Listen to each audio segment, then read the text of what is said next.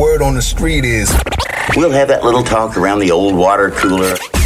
The stories everyone's talking about right now. Here's what's brewing. Hey, what's brewing? Some updates on the apps we love to waste time on. Did you notice a new update to TikTok if you're a user? You're not going crazy. You can actually share texts on TikTok now.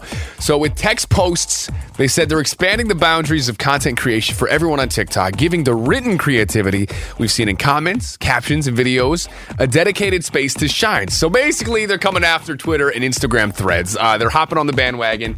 Um, taking advantage of where everyone's supposed to go because uh, Twitter, which is no longer Twitter, by the way, Elon Musk has filed to change the name to just X, which is so weird. Um, but he might have hit a snag with that.